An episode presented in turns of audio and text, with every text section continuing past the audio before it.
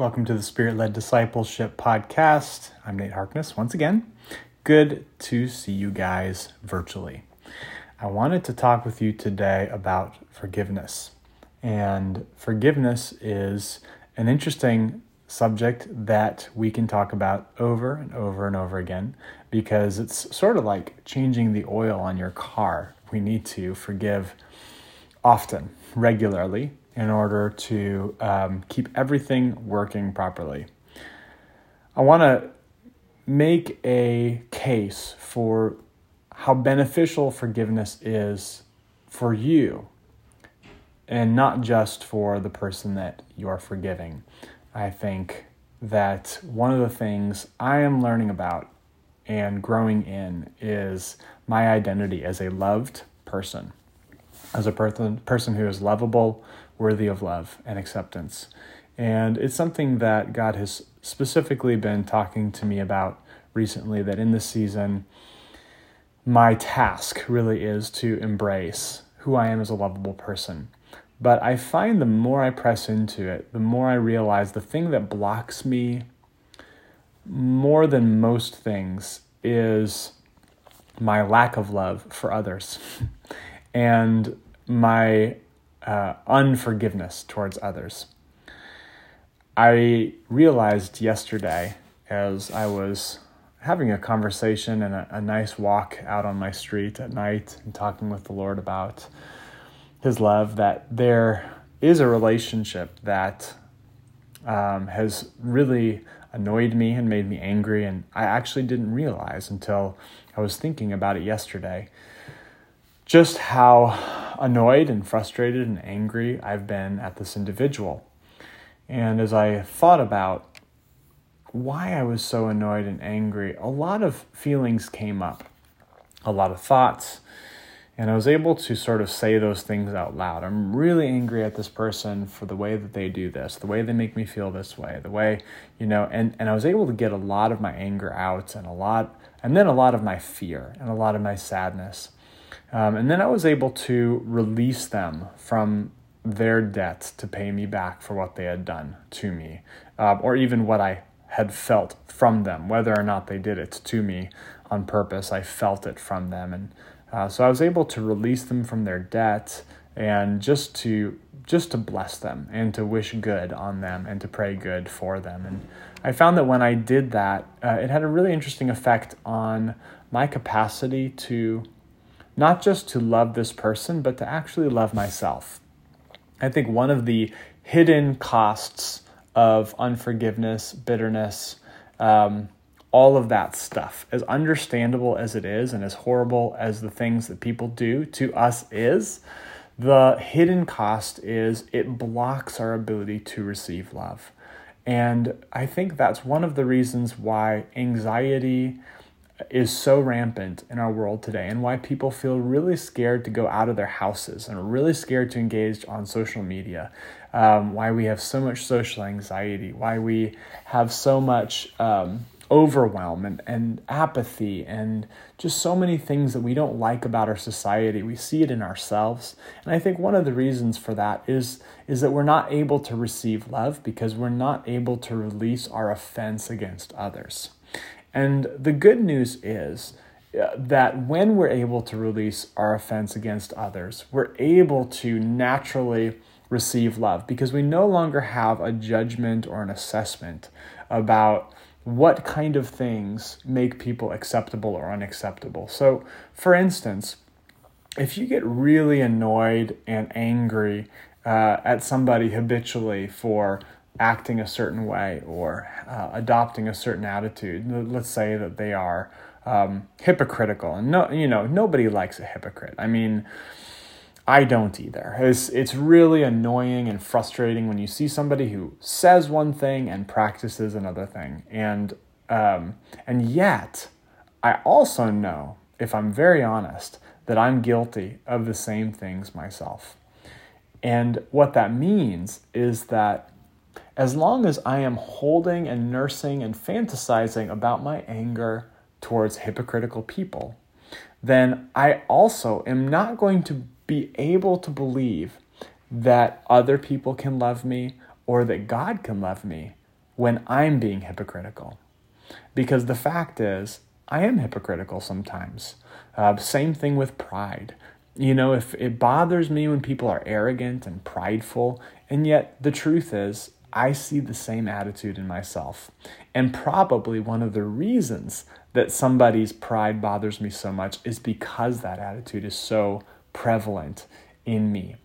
And I feel what it feels like to be treated in a proudful, prideful or arrogant way. And it really doesn't feel good. I really don't like it. Um, and yet I treat other people that way. And so, what's the solution? I think the solution is to take responsibility for our own forgiveness towards others, regardless of what they do. It's really easy, and I've caught, gotten caught in this trap recently, to silently demand or expect somebody else to change their behavior before I can forgive them. And I think that that gives them ultimate power over our lives because they may never change. And the, the good news is that forgiveness is a one player game, and we're able to release people from our unforgiveness without them doing anything. I want you to imagine your brain as a house with many rooms. And when you hold on to offense and unforgiveness, it's as though you're inviting somebody into your house and you're welcoming them to come into one of your rooms. And then you're locking them, you're chaining them up in that room. And that room, because you it now has a prisoner in there, um, it is it is no longer available for use. It's no longer available for you to welcome other people into that room. Maybe people who would really love you and really treat you well. And instead, you have somebody who maybe has seriously abused you or just mildly annoyed you, locked up in that room, locked to your offense, and you're waiting for them to pay back what they owe you before you release them. But if you can release them now, then you can use that room for other purposes. And I think when our rooms are filled with people chained up that we don't want to let go of because they have not changed and they have not paid us back, um, then we end up with a lot of dark, occupied rooms in our mind. And there's increasingly small amounts of space in which we can experience true love and our own value as human beings. And so, how do we release these these individuals um, from the the pain that they've caused us and from the debt that they rightfully owe us? I think the start of that is to acknowledge and recognize the pain that they've caused. And it's okay to be angry. It's okay to be hurt. It's okay when somebody mistreats you and you don't like that.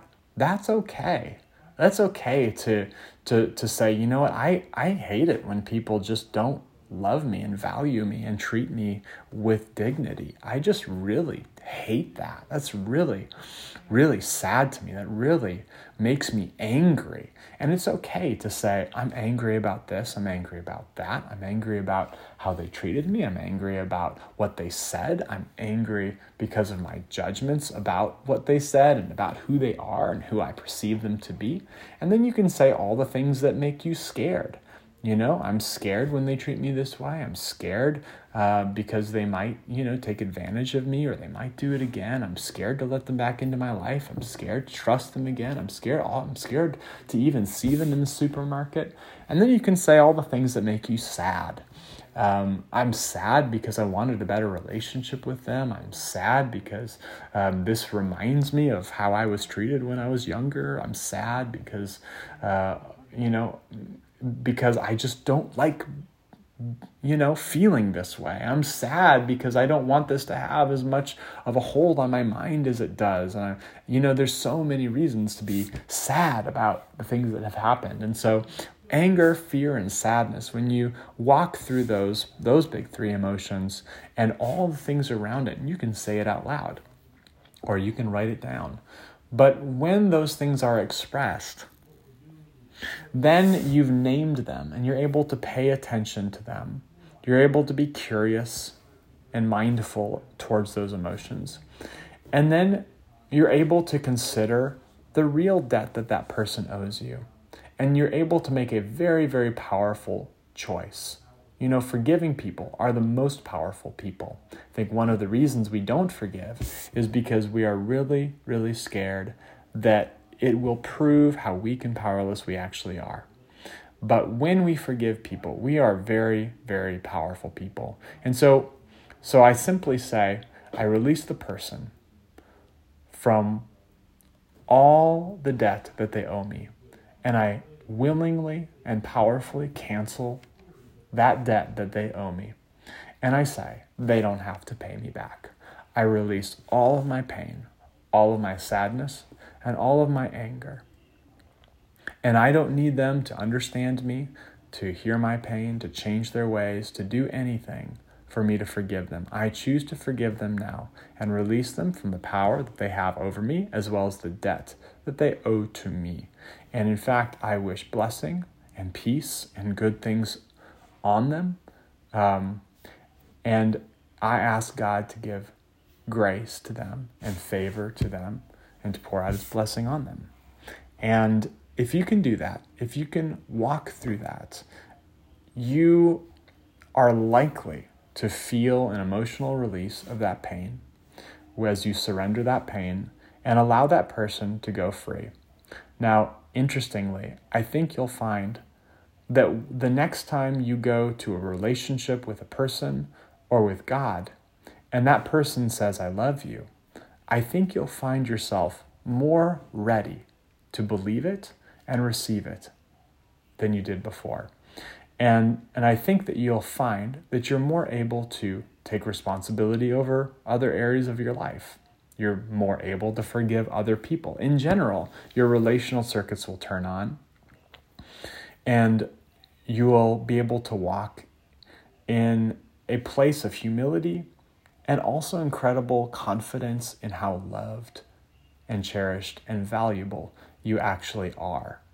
Forgiveness lies, unforgiveness lies to us. It says that it will give us power and help protect us, but actually it does the opposite. It weakens us, it muddies the water, it makes us stuck in negative emotions, it depresses us, it makes us anxious. And so, if we can walk through that acknowledgement, release, and blessing, I think we will find our minds are better, our hearts are better, and we will know how truly loved all of us really are. God bless you. See you next time.